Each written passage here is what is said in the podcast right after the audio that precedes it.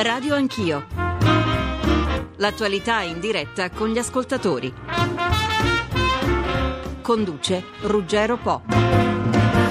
Buongiorno a tutti, ore piccole per i leader dei tre partiti che sostengono il governo che fino quasi alle due di notte sono stati a Palazzo Chigi dove alla fine hanno dato il via libera a Monti su lavoro e giustizia. Per quanto riguarda la RAI ci sarà un nuovo vertice in quanto restano distanti le posizioni di PDL e PD. Il Premier dunque ha incassato il mandato a chiudere con i sindacati che incontrerà martedì prossimo. Tempo sette giorni, quindi la riforma del lavoro uscirà con ogni probabilità dal Consiglio dei Ministri, con un articolo 18 modificato alla tedesca, come si dice. L'obbligo del reintegro rimarrebbe, in estrema sintesi, solo di fronte a discriminazioni accertate. In tutti gli altri casi non si andrà oltre un congruo indennizzo in denaro. Settimana cruciale dunque quella entrante, con oltre al lavoro le liberalizzazioni che approderanno nell'aula di Montecitorio e entro il 24 dovranno essere legge dello Stato. Anche qui ci sarebbe l'accordo accordo a quattro su corruzione e responsabilità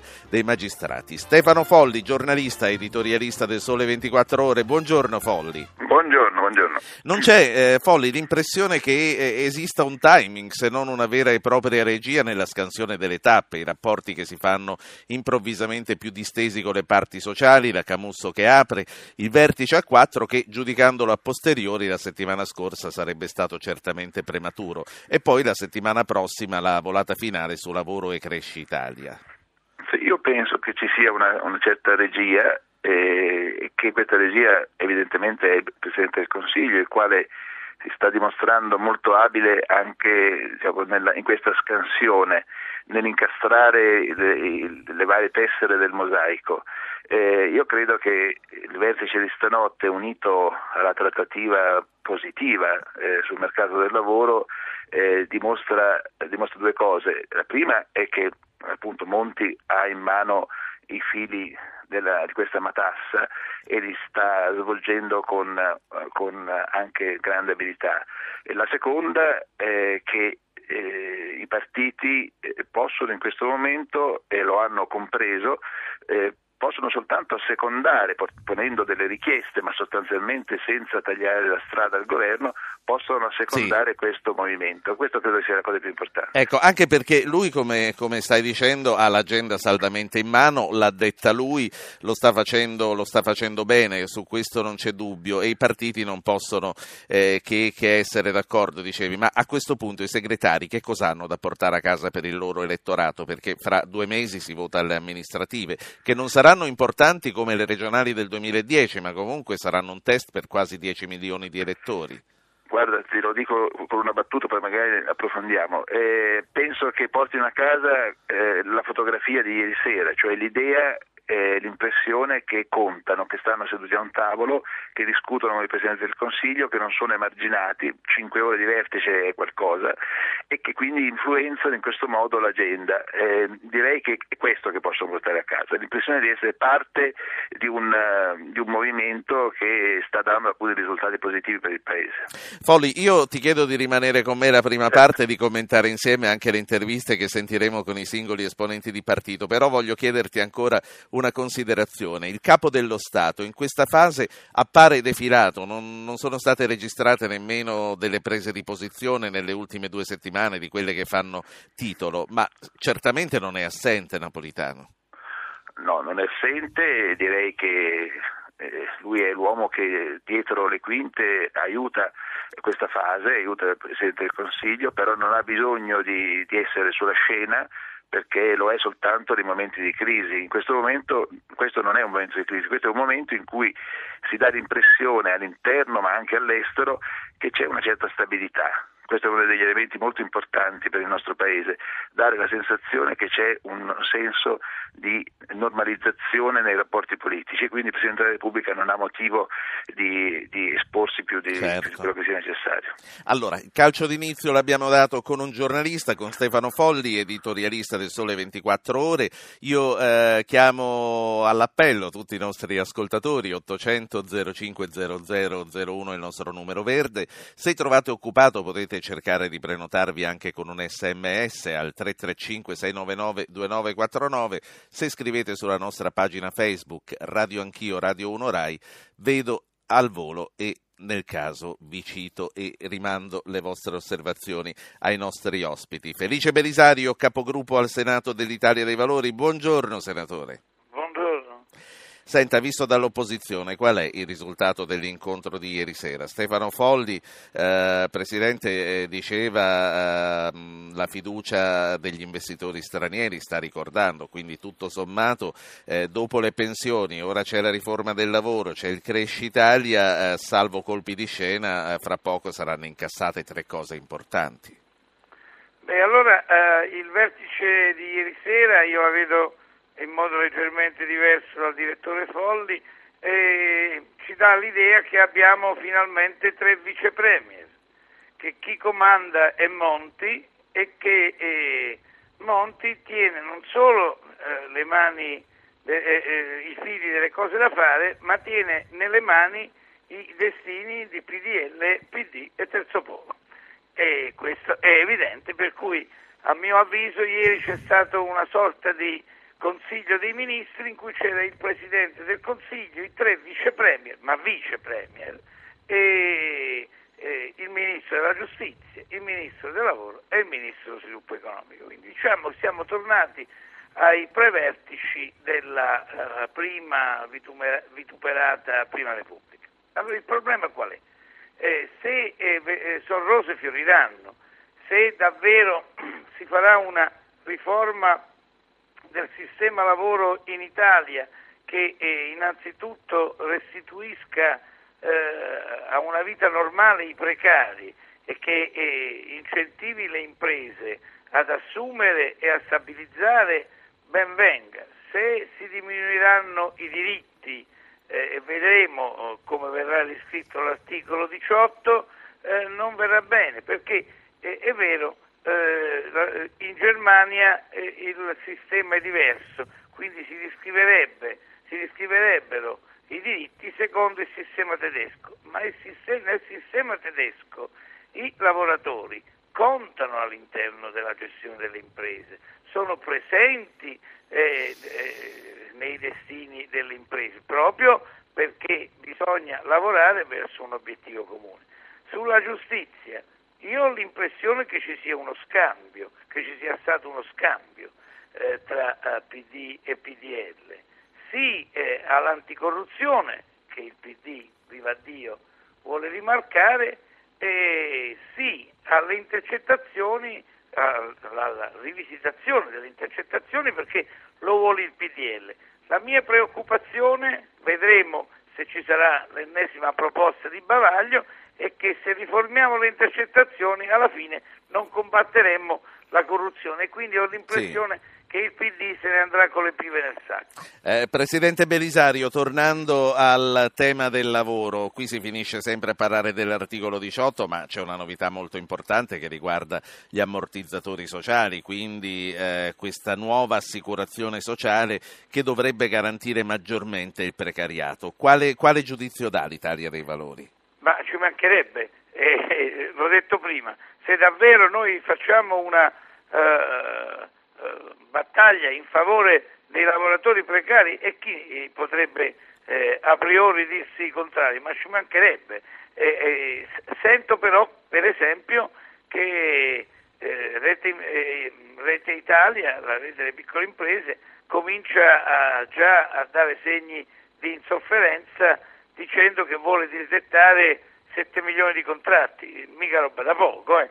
E, allora, come le dicevo prima e come dicevo agli ascoltatori, se sono rose fioriranno, c'è un accordo dei tre leader che i tre leader certamente eh, dovranno far ratificare all'interno dei loro partiti, almeno i due maggiori partiti, e poi vedremo come il sì. governo eh, lo tradurrà. Io mi auguro che la smetta questo governo con questa maggioranza di chiedere fiducia su ogni provvedimento, altrimenti l'Italia dei Valori si, vedrà costretta a rivolgersi al Capo dello Stato perché ci sia un po' un ritorno alla normalità e che il, il Parlamento non sia di continuo commissariato. Senta, quando la riforma del lavoro, e poi la saluto, quando la riforma del lavoro arriverà a, alle Camere, l'Italia dei Valori continuerà a fare opposizione? L'Italia dei Valori, eh, mica vero, perché noi per esempio eh, eh, le semplificazioni le abbiamo votate sì. alla Camera. Eh, Quindi lei dice se non ci fosse la fiducia si potrebbe discutere eh, punto se, per se, punto. Se metti ogni volta la fiducia e in pratica io non mi faccio, io l'Italia dei Valori, ma io mi auguro neppure le altre forze politiche, a cominciare Grazie. da quelle di maggioranza, non si facciano più commissariati. Grazie Belisario, Felice Belisario, Presidente dei Senatori dell'Italia dei Valori. Stefano Folli, fioriranno queste rose? Vedremo, naturalmente quello che dice il Presidente Belisario è anche corretto dal punto di vista di una forza di opposizione, però il quadro oggi è questo che abbiamo descritto, eh, mi pare che le pennellate eh, positive con tutte le cautele del caso prevalgono su quelle negative. Sentiamo, sentiamo, prima di passare al senatore Dalia dell'UDC, eh, che saluto. Buongiorno senatore Dalia. Sentiamo, sentiamo due ascoltatori, eh, un'ascoltatrice, Palma da Matera e poi Rudi da Torino. Palma, buongiorno. Eh, buongiorno a tutti. Io mh, mm, vorrei, cioè esprimo un po' il mio parere, a me sembra che eh, l'immagine insomma, che ci arriva di, di, tutti i politici è che fondamentalmente siano stati incapaci di governare, che abbiano un grande attaccamento dire, alle poltrone. Lo dimostrano vabbè, le condizioni economiche, eh, le norme farraginose, incongruenti che spesso troviamo, la corruzione, la presenza dell'illegalità, eccetera. Io credo che i partiti se effettivamente avessero a cuore le sorti del Paese dovrebbero proporre a si stessi che il governo Monti continui a governare fino a quando non, non giungano ad una riforma elettorale, non provvedano a, anche a chiarire le loro posizioni rispetto per esempio ai rimborsi elettorali eh, sì.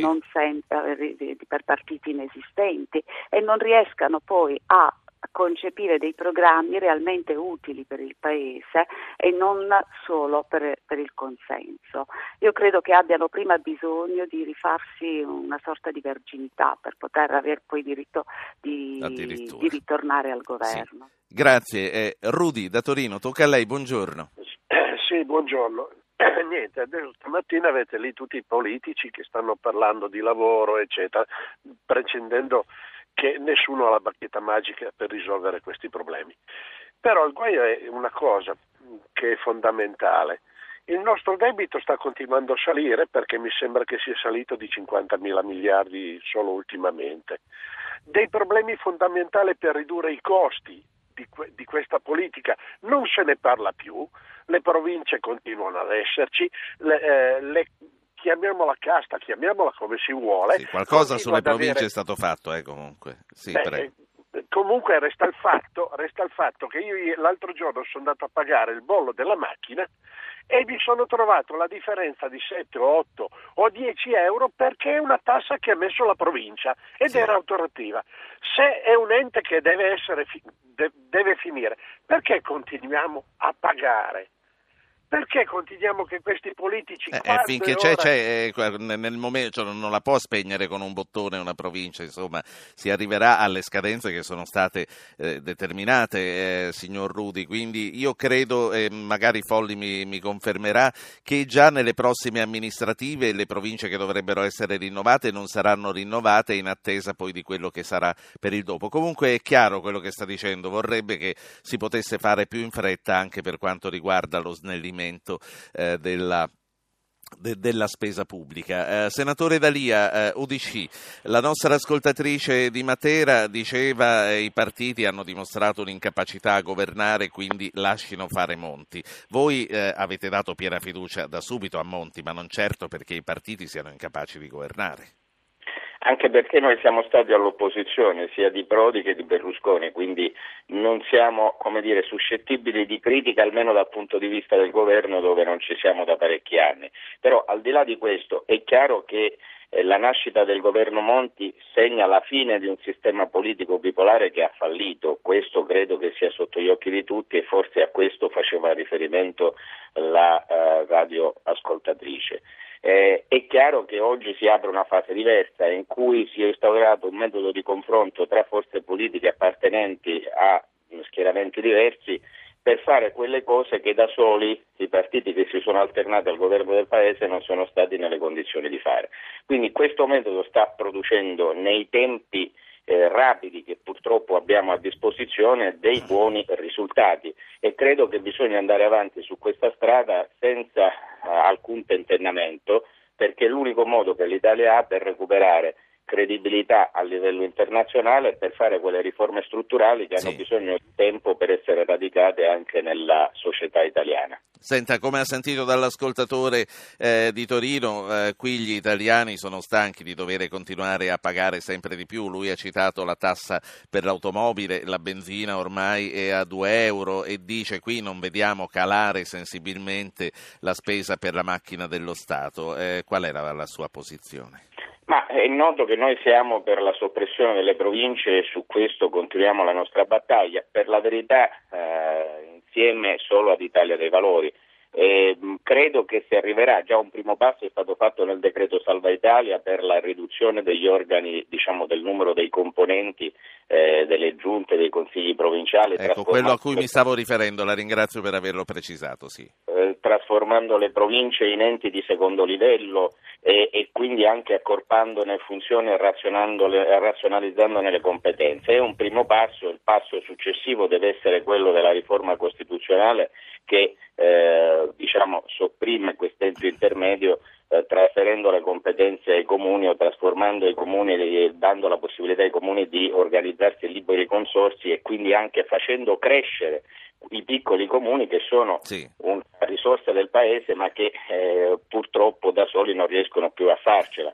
Detto questo vorrei segnalare che eh, la tassa, eh, l'aumento della, del bollo dell'auto che finanzia la provincia nasce dai decreti sul federalismo fiscale nel senso che come noi avevamo previsto votando contro quel falso federalismo fiscale eh, è evidente che l'unico risultato che ha prodotto è l'aumento della pressione fiscale e la moltiplicazione dei centri di spesa.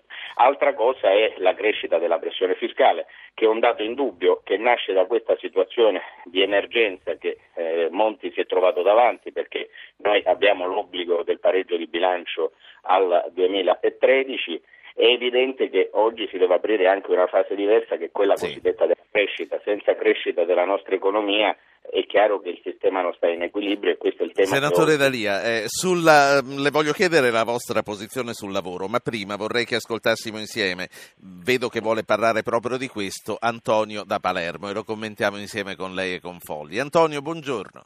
Buongiorno a lei e ai suoi ospiti. Vada. Vi ringrazio per avermi dato la possibilità di intervenire. La mia, la mia, domanda è semplice. Io parlo dell'articolo 18, sono lavoratore dipendente. Mi sono posto una, una domanda da solo praticamente. Eh, ma, eh, se eh, dobbiamo applicare il modello tedesco, quindi mh, naturalmente non si può licenziare per atti discriminatori ma per motivi economici. Io presumo che se l'azienda è in crisi e licenzia per motivi economici, teoricamente non dovrebbe più, non dovrebbe più riassumere perché non ha senso licenziare un lavoratore dipendente per motivi economici e prenderne e un altro. Un altro. Sì. Cioè, secondo me, anche da questo punto di vista, potrebbe essere mascherato un licenziamento discriminatorio con un problema economico, perché se un'azienda... La, Ho capito, la... è chiaro, è chiaro quello che dice, sentiamo cosa ne pensano i nostri ospiti. Eh, Dalia e poi ci salutiamo, c'è il rischio appunto che eh, un licenziamento discriminatorio possa essere mascherato da uh, licenziamento economico, anche perché poi riassumere un giovane costa meno, quindi potrebbe anche questo essere un, ci potrebbe anche essere un tornaconto economico. Senatore Dalia, siamo tutelati contro questa possibilità? Ma è chiaro che eh, l'accordo di cui abbiamo letto tutti ieri sulla, su un'intesa di massima sul mercato del lavoro, sulla riforma del mercato del lavoro, eh, avrà bisogno di un passaggio parlamentare e quindi verificheremo ovviamente le singole norme e come verrà regolato sì. Nuovamente questo tipo di eh, questione. È evidente che i rischi ci sono sempre. Ricordo a me stesso che oggi nel settore dei rapporti di lavoro parasubordinati o eh, attraverso l'uso eccessivo della flessibilità si mascherano rapporti di lavoro a tempo indeterminato per eludere la normativa Certo. diciamo così contributiva eccetera. Allora è chiaro che tutto questo sistema va rimesso in sesto perché poi chi paga il conto sono i giovani che non riescono a trovare occupazione stabile e di qualità e eh, paga il conto chi Sì. viene espulso dal mercato del lavoro e non riesce ad essere reinserito perché ha un'età avanzata. Quindi bisogna trovare un equilibrio. Rischi di questo tipo ovviamente ce ne sono, ce ne sono già con l'attuale sistema eh, diciamo Certo. eh, giuridico, va migliorato, vanno introdotti quei correttivi che servono Certo. a rafforzare il ruolo La saluto. Sì. Grazie, grazie a lei senatore Dalia. Eh, Giampiero Dalia è il capogruppo dell'UDC al Senato. Stefano Folli, eh, tra l'altro appunto appartiene a Sole 24 Ore, quindi probabilmente eh, avete già fatto un'analisi su quello che si sa al momento di quello che sarà. Che cosa, mh, c'è, c'è una risposta che si può dare al quesito che fa il nostro ascoltatore di Palermo?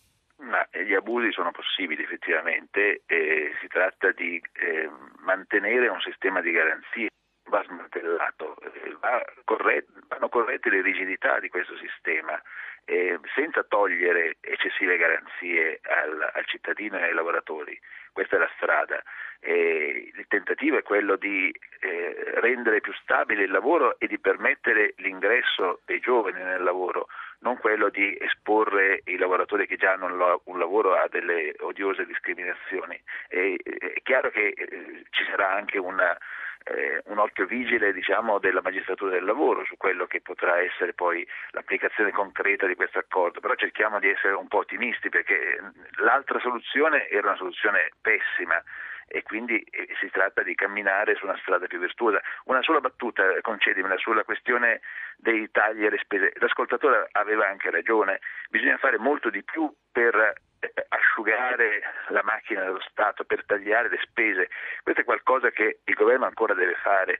Si, si chiama spending review con un termine inglese, no? cioè una ricognizione sulle spese inutili, sulle spese improduttive, su dove si può effettivamente risparmiare svariate decine di miliardi. Questo andrebbe fatto. Quindi dici, dici che sulla, sull'asciugatura delle spese appaiono più timidi di quanto siano stati No, sulle pensioni? No, Eh. è molto complicato, ci sono stati degli interventi autorevoli su questo, stanno lavorando, però è chiaro che è una cosa di una complicazione estrema che non era mai stata fatta Certo. con, eh, con questa, eh, questo ordine fino adesso, però va fatto e bisogna, in questo anno, nel 2012, ci vogliono, vedere i risultati. Folli, sentiamo insieme la Lega, poi, poi mh, ci salutiamo. Eh, Massimo Garavaglia, eh, senatore Lega Nord, buongiorno. Sì, buongiorno. Bentornato. Garavaglia, la vostra opposizione a questo governo, abbiamo ripetuto più volte anche con lei in passato, è sempre stata chiara, netta, limpida. Eppure i risultati si vedono, lo spread è calato a dimostrazione che all'estero ora c'è più fiducia nel nostro paese. Lei non crede che anche con la riforma del lavoro si stia andando in una direzione che rafforzerà la fiducia in noi? Ma beh, innanzitutto lo spread è calato perché la BCE stampa moneta e così eh, sono capaci tutti. Però eh, è sicuramente una cosa opportuna. Avrebbe dovuto farlo prima, avremmo evitato un sacco di problemi. Eh, detto questo, il, il, lavoro lo creano le imprese, eh, lo creano le imprese e le imprese possono creare lavoro eh, se non sono tartassate come sono tartassate oggi. Oggi un'impresa paga oltre il 60 fino al 65% di imposte sono le imprese più tassate del mondo. Sì, tra l'altro abbiamo sentito le, le, parole di Venturi e le minacce di disdettare i loro contratti per quanto riguarda rete imprese. Beh, ma è ovvio, anche perché se la riforma la mettiamo tutta in carico alle imprese, che sono già le più tartassate al mondo, allora forse è meglio lasciar perdere, anche perché oggettivamente la questione dell'articolo 18 è un falso problema, riguarda una componente molto piccola dei lavoratori. Il punto chiave è quello di cui parlava prima Folli, è, la riduzione della spesa pubblica. Da qui se ne esce solo riducendo la spesa pubblica, non aumentando ancora le tasse, perché è impossibile, qui rischiamo veramente il tracollo di migliaia e migliaia di, di aziende. Su questo Senta. si può e si deve lavorare. Infatti si Ridurre di... la spesa pubblica, però voi sulle province siete stati sempre piuttosto contrari. Sì, ma ridurre la spesa pubblica vera. Eh, sulle province ha fatto uno studio la Bocconi, se le togli aumenti i costi, perché il problema delle province non sono i, i 300 milioni neanche eh, degli, degli organi istituzionali, sono i dipendenti. Eh, in Inghilterra, in Inghilterra, dove si è iniziata davvero la spending review, è iniziata nel, nel 2015 e finisce nel, 2014, nel 2011 e finisce nel 2014, hanno già iniziato a ridurre il personale pubblico e arrivano a, alla fine, al 2014, a meno 490 mila dipendenti, quindi mezzo milione in meno di dipendenti. Questa è spending review e facendo così riduci davvero la spesa. Eh, da noi non abbiamo ancora visto eh, un'azione del genere, neanche abbozzata. Eh, se non si fa questo, purtroppo sì. eh, noi la vediamo male. Oggi le stime sul PIL eh, sono già a meno 1,5 della UE, razionalmente arriveremo almeno a meno 2, è un bel disastro. Ecco, ritornando sul lavoro e poi la saluto, quando la riforma arriverà alle Camere, come vi comporterete eh, prima nelle commissioni e poi in aula dove probabilmente ci sarà ancora una volta la fiducia? Ma già a cominciare dalle commissioni, dov'è che cercherete di modificare delle cose? Ma innanzitutto bisogna vedere i testi perché queste discussioni sono abbastanza così paradossali, si discute di massimi sistemi, poi il, il diavolo eh, si nasconde nei dettagli. Quando vedremo i testi, come al solito noi faremo un'opposizione costruttiva cercando di migliorare i, i testi, di migliorare i singoli dettagli eh, nell'interesse comune. Oggi l'interesse comune è quello delle imprese, ribadisco, qui se non si dà una mano alle imprese, le imprese chiudono e poi lavoro non ce n'è più. Sì. Senatore Garavaglia, grazie per essere stato con noi. Massimo Garavaglia, Commissione Bilancio Lega Nord, la saluto. Eh, grazie a lei. Vincenzo Di Massa, da Massa. Buongiorno signor Vincenzo. Buongiorno a lei, dottor Poi, e a tutti i suoi ospiti. Dica la sua. Per, e grazie sì. per avermi chiamato. Ascolti, noi cittadini, in particolare i lavoratori di questo Paese, non abbiamo più fiducia nella politica e provo a spiegare perché. Perché essa non ci rappresenta più. Non ci rappresenta più non siamo più rappresentati dalla politica noi da anni oramai. E, e provo a fare ne sé, provo, provo, anche a fare Ma le, le conosciamo le ragioni, mi dica piuttosto eh no, che cosa eh ci no, eh vuole no, per recuperarla la fiducia. Che cosa ci vuole per recuperarla la fiducia? Ci, ci vuole che la politica eh, eh sia rappresentativa di tutto il paese, quindi, quindi, deve incorporare nel Parlamento, attraverso i partiti, le varie, le varie classi sociali. Eh?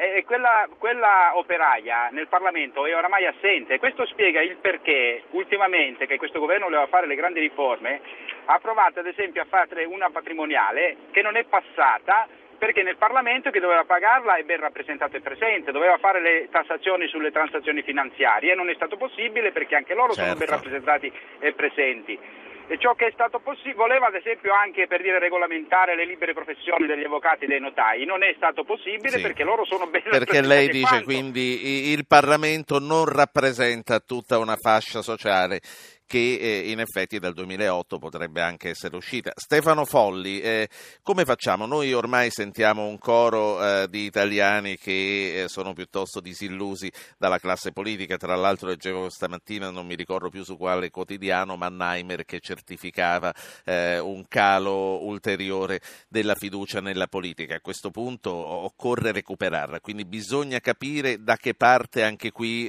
ricominciare nel cresci fiducia verso la politica eh, folli. Ma è chiaro, questo è il punto chiave, anche perché nel 2013, quando comunque si dovrà tornare al voto, eh, lì si, ci saranno molti nodi da sciogliere. I partiti, le forze politiche dovranno effettivamente, come diceva l'ascoltatore, essere rappresentative se vorranno essere legittimate a riprendere eh, in mano il governo del Paese.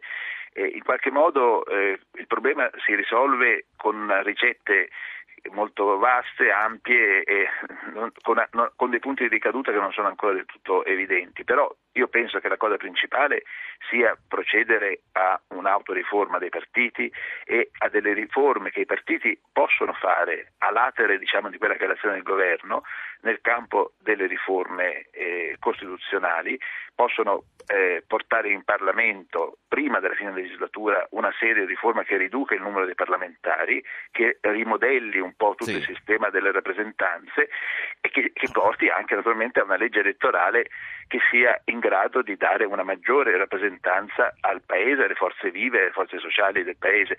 Questo ancora non è stato fatto, c'è un lavoro istruttorio che purtroppo però non ha ancora prodotto dei risultati evidenti al grande pubblico e la gente giustamente si interroga che cosa sta succedendo, si chiede. Però io penso che il tempo ci sia ancora, anche se non è un tempo illimitato, perché di fatto abbiamo davanti 8-10 mesi di lavoro prima della scadenza della legislatura. Un'ultimissima cosa e ti saluto. Eh, dunque, sappiamo che questa mattina il Presidente del Consiglio incontrerà Sergio Marchionne e John Elkan. Un incontro di routine o un incontro dal quale potrà uscire qualcosa anche per i temi dei quali stiamo discutendo, Folli, secondo te? No, non penso che sia un incontro di routine, è, te- è un incontro che era eh, atteso da tempo e che si lega a- a una serie di nodi che riguardano la presenza della Fiat in Italia e le prospettive di lavoro, quindi penso che sia una- un incontro da cui dobbiamo attenderci qualche cosa. Grazie, grazie a Stefano Folli, editorialista del. Sole 24 Ore. Eh, cambio della guardia, arriva Giorgio Mulè, direttore di Panorama. Direttore, buongiorno. Buongiorno a voi, buongiorno a tutti. Pubblicità e riprendiamo a discutere con te e con i rappresentanti di PDL e PD. Giorgio Mulè, direttore di Panorama. Allora, nella notte il vertice, Monti che incassa il mandato a trattare con i sindacati e a chiudere, e a chiudere, mi incassa il mandato a chiudere con i sindacati sul lavoro, un vertice a quattro che eh, Belisario dell'Italia dei Valori ha definito come una riunione di governo con un Presidente del Consiglio e tre vice premier. Azzardato, eh, Mulè, definirlo così?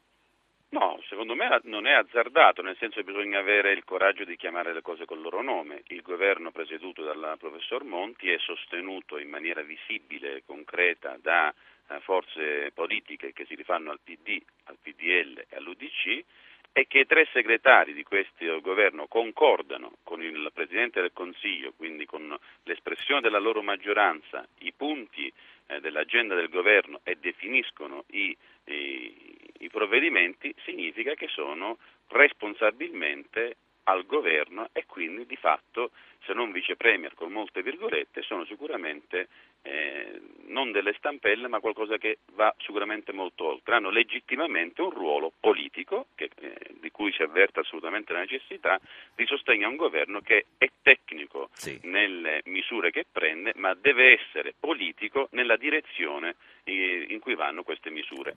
Mulè, E da qui la, la posizione sull'articolo 18. Sì, eh, la settimana scorsa Alfano che fa la voce grossa, stanotte questo accordo e questa sintonia ritrovata sulla RAI dove si potevano trovare eh, delle divergenze si è deciso di rimandare l'esecutivo, quindi ora è più forte anche se abbiamo temuto per un attimo che potesse traballare.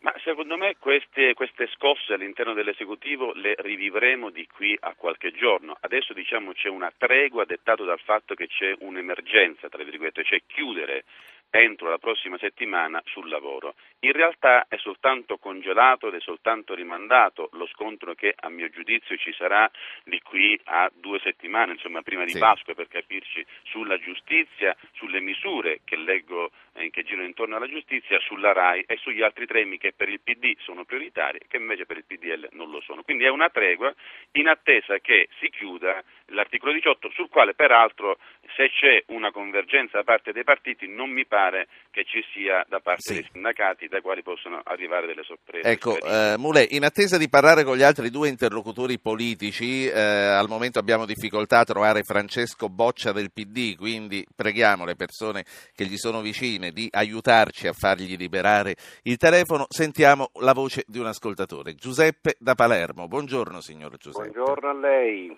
grazie intanto per avermi chiamato, dottore Pop. Grazie a lei per aver chiamato noi, dica signor Dicevo Giuseppe. poco fa, è una trasmissione che ascolto volentieri, Sì. è molto interessante. Veniamo, veniamo alla Allora, questione. Veniamo sì. subito al problema. Allora, in Sicilia è una situazione drammaticissima che rasenta il disumano, letteralmente disumano. Praticamente ci sono circa mille dipendenti di un ente di formazione professionale in Sicilia, esattamente 816 dipendenti, messi in cassa integrazione. Non percepiamo. Pronto, mi sente? Sì, sì, la sto ascoltando. non percepiamo stipendio da circa 15 mesi, se non una piccolissima elemosina eh, per quanto riguarda una cassa integrazione, la cassa integrazione del mese di agosto, set, ottobre, novembre e dicembre 2011. Praticamente da gennaio 2011 fino ad agosto 2011 nessuno stipendio gennaio-febbraio 2012 sì. nessuna cassa integrazione, ottobre-novembre del 2009 ancora e come vivete? come vivete? Allora, viviamo di sotterfugi, di, di, di, ci si arrangia, noi siciliani siamo molto noti per l'arte di arrangiarsi, arrangiamo come meglio possiamo, o meglio, chi ha la fortuna come me di avere ora fa fronte alle spese ma c'è gente, ci sono colleghi a Palermo che non sanno più cosa fare, gente, colleghi che abitano in case in affitto, quindi hanno problemi di affitto, hanno problemi di sfratto, sfratti esecutivi, gente che sì, lo dico onestamente, purtroppo e sinceramente con un nodo alla gola, colleghe che si prostituiscono, colleghe che non sanno più dove dormire, non hanno più, dormono alla stazione di Palermo o si danno, si danno da fare con qualche amico, con qualche parente, eccetera. Guardi, è una situazione drammatica, nessuno ne parla.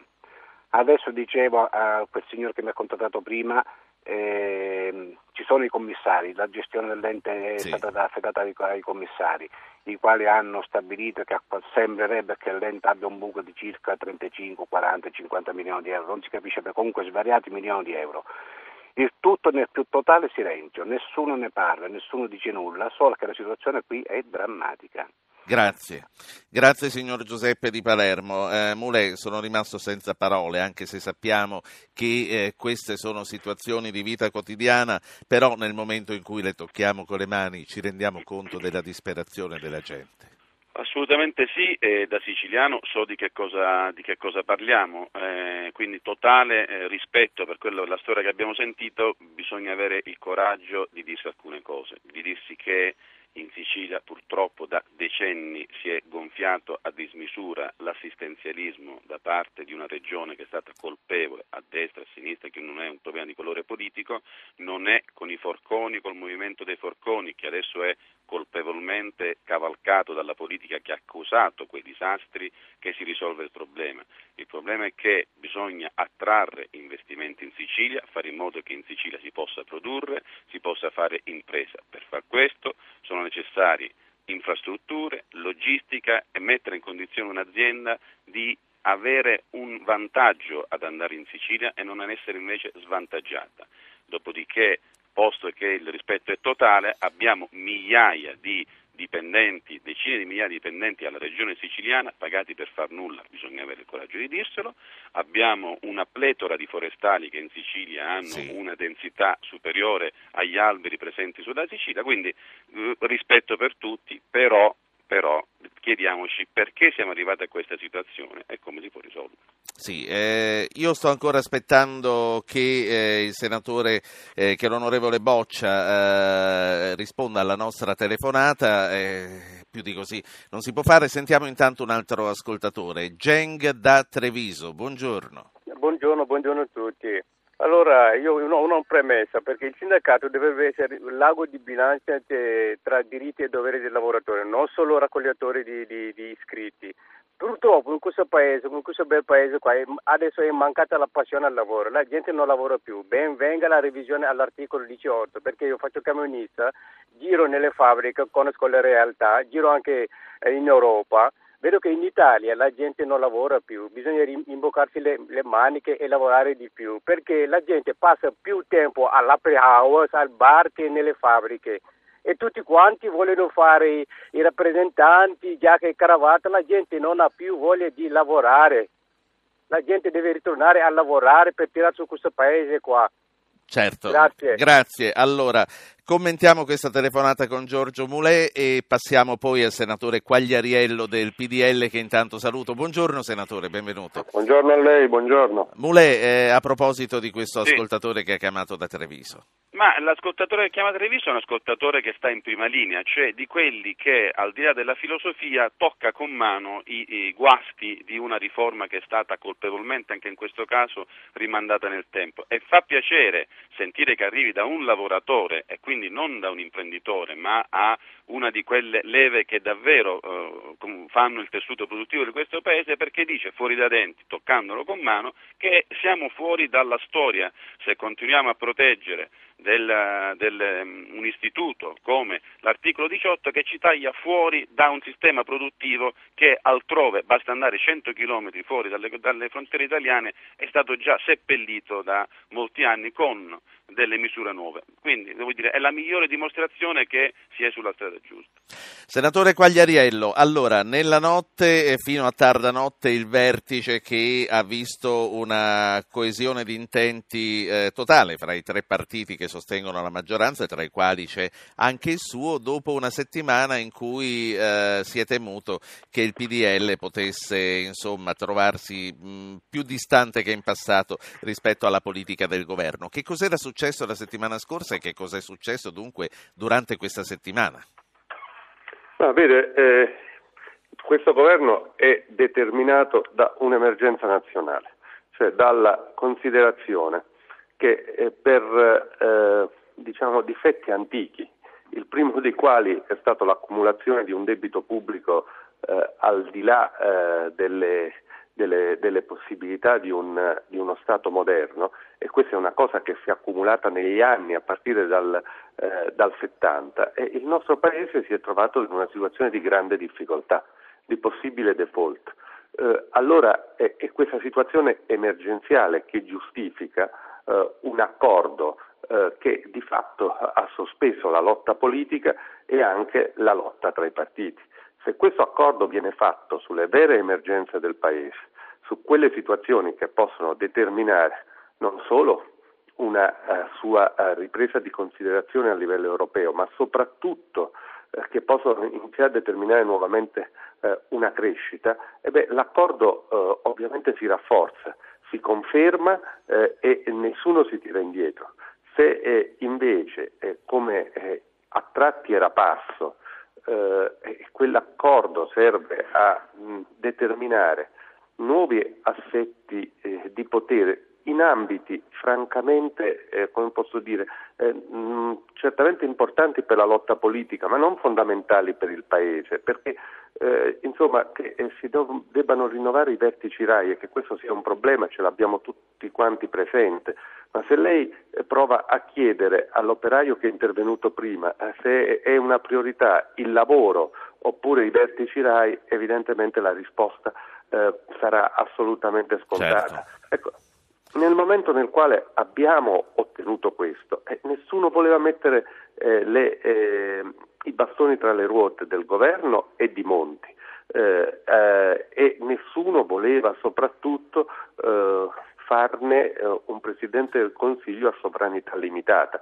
La conferma che i problemi effettivi del Paese sarebbero stati al centro dell'agenda eh, è stato oh, un eh, elemento sufficiente a sì. cambiare completamente il quadro della situazione. Senatore Quagliariello, ehm, Giorgio Mulè, sentiamo insieme due ascoltatori e commentiamoli, Antonio da Latina e Luciano da Catania. Antonio, buongiorno. Buongiorno. Guardi, io mh, non sono un economista, ma da quello che ho capito la, eh, la, crisi nazionale o internazionale, mi sembra più internazionale, dipende dalla deformazione della, della, finanza, dei mercati, la finanza è diventata solo speculativa e non più.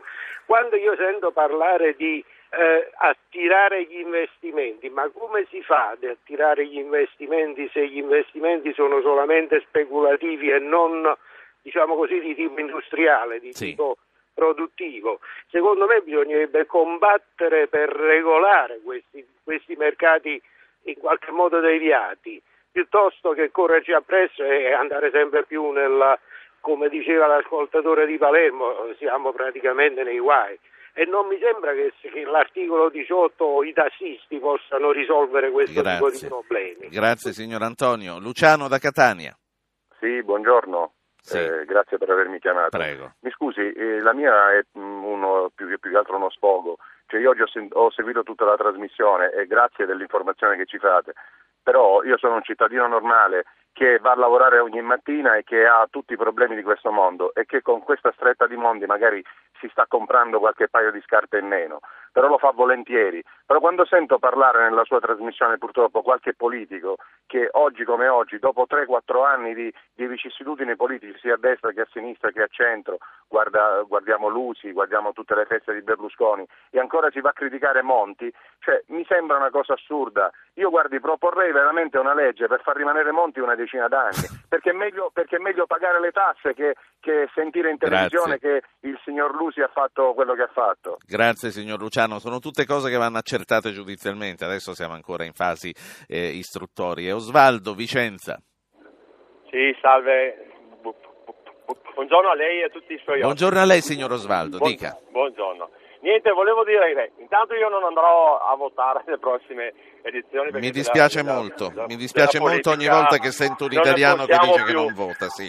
E poi volevo dire una cosa, tutti adesso questi soldi che si pagano in più per, per le nuove tasse che hanno messo, e si paga di più eh, perché metano è nel bollo Sì. dell'auto, quello, eh, i distributori, io vivo nel nord-est qua, cioè questi soldi che, che spendiamo in più li dobbiamo, li, li dobbiamo spendere perché eh, l'IMU, l'ICI bisogna, Sì. bisogna darli lì allo Stato, Eh, ma non li spendiamo per, che so, per andare in ferie, per, eh, perché lo, lo stipendio che entra è, è quello lì e di più, di più non c'è. Poi volevo di- dire una seconda in un attimo, eh, Sì. le concerie eh, che sono ad Arzignano in due mesi hanno fatto il 40% in meno. Io, Sì. io lavoro in, in settore. Quindi lei dice i problemi, i problemi sono tanto al sud quanto al nord. Grazie. Il lavoro ce n'è sempre di meno. Ecco. Grazie, quindi problemi che ci sono stati rappresentati dalla Sicilia quanto dalla provincia di Vicenza. Senatore Quagliariello, eh, un ascoltatore che dice sono contento di comprare un paio di scarpe in meno e teniamoci i monti per altri dieci anni. Un altro ascoltatore che invece dice se io pago le tasse in vacanza non ci vado, in vacanza ci voglio andare. Quagliariello. Sì, eh, è un ascoltatore che dice eh, una cosa che è, è vera, cioè è vero che questa crisi eh, è una crisi eh, innanzitutto dell'economia finanziaria eh, e pone il problema invece di un ritorno agli investimenti senza della quale non c'è crescita. Questo è un problema che non riguarda solamente l'Italia, riguarda diciamo, tutto quanto l'Occidente. È necessario creare condizioni di contesto. Noi in questi anni abbiamo visto economie sottosviluppate diventare eh, prima delle economie emergenti e poi le prime economie del mondo. Eh, e questo perché eh, oggi in un'economia globalizzata i capitali vanno laddove possono fruttare. Esattamente questo è il problema, è creare in Italia dei contesti che possono essere nuovamente attrattivi, soprattutto in quelle parti dove c'è meno sviluppo. Poi, per quel che concerne le altre due eh, questioni eh, che, che- che sono state poste, eh, la prima, eh, eh, eh, me, me la ricordi un secondo, un ascoltatore diceva Sì, eh, l'ascoltatore eh, parlava della finanza speculativa, era Antonio da Latina. Sì, e, sì. quello, di a quello abbiamo risposto, gli altri due invece. Eh, gli altri Eh, due eh, c'era Luciano da Catania che ha parlato della fiducia in Monti nonostante i sacrifici che ci impone e l'ascoltatore eh, che ha chiamato da Vicenza che eh, invece no. Eh, sì, eh, guardi, io penso, io penso questo, insomma, eh, la politica oggi deve dare delle prove, Eh, non possiamo pensare eh, di trincerarsi dietro oh, il fatto che eh, insomma, certe cose sono sempre accadute o cose di questo tipo. Non c'è dubbio Certo. che oggi può venire il, eh, il legittimo dubbio eh, che eh, la politica sia superflua, ossia un costo inutile come eh, è, stato, è stato detto. Qual è il eh, problema? La politica per anni eh, ha eh, distribuito risorse. Sì. In questo momento di crisi la politica ha il compito di togliere risorse e questa è una cosa che ovviamente pesa sulla quotidianità dei nostri concittadini. Eh, Se i politici non eh, comprendono che questa situazione eh, impone di dare l'esempio, di essere sobri, di essere seri, di parlare di problemi concreti, eh, io credo che quindi anche da lei arriva l'appello ai suoi colleghi politici a dare per primi No, eh, l'esempio. innanzitutto no, io non faccio lezioni a nessuno, quindi questa è una cosa che innanzitutto mi dico, perché questo eh, è l'unica cosa Certo. che ci consente di dire un'altra verità, perché anche questa bisogna dire. Senatore, poi, Poi- chiudo. eh, sì, prego. Fi- Finisco subito, che la, che la democrazia ha un costo, Eh, non è pensabile eh, poterla avere gratis, Eh, cioè, eh, se noi vogliamo abolire completamente il costo della politica, Grazie. aboliamo anche il costo della democrazia. Grazie, grazie al senatore Quagliariello, PDL. Mi avete sentito prima un attimo un po' distratto perché abbiamo cercato in tutti i modi di raggiungere l'esponente del PD che ci aveva garantito la sua presenza, l'onorevole Francesco Boccia. Siamo in diretta e questo è uno dei nostri punti di forza. In diretta succedono anche queste cose. Un minuto e mezzo per finire con Giorgio Moulet sulle ultime cose che sono state dette e su questi ascoltatori che Certo. dalla Sicilia al Veneto ci manifestano queste grandissime difficoltà. Va, comincerei da quello che diceva Antonio Della Tina, che giustamente vede uno spicchio della realtà, quindi la finanza che fagocita e che fa soltanto speculazione, però c'è una finanza che è quella imprenditoriale e quando chiede come si fa, quando si parla di attrarre investimenti, la risposta è anche abbastanza semplice, si fa detassando, eh, reinvestendo gli utili della detassazione, dando delle agevolazioni sulle assunzioni, dando dei bonus fiscali, creando delle zone franche, eh, dando certezza sui pagamenti e sui tempi della giustizia civile. Ci sono, signor Antoni, modi per attrarre investimenti, la politica l'ha già fatto in parte, lo può fare molto meglio in futuro. È verissimo quello che lamentava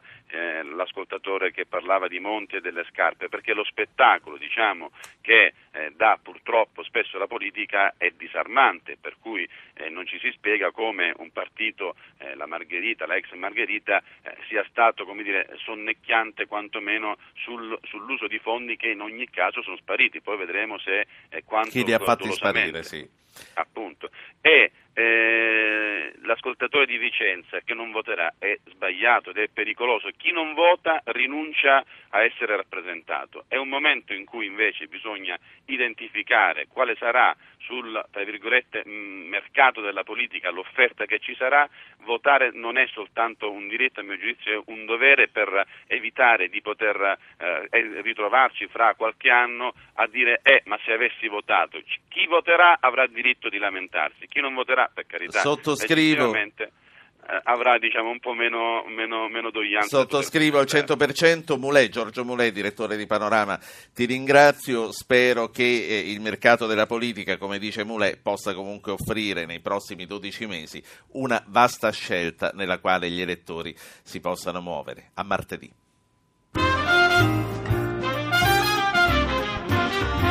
Avete ascoltato Radio Anch'io, ha condotto Ruggero Po, regia di Anna Posillipo, assistenti al programma Alberto Agnello, Alessandro Bonicatti, Valentina Galli, Francesca Mechelli, coordinamento tecnico Gottardo Montano e Paolo Ranaldi.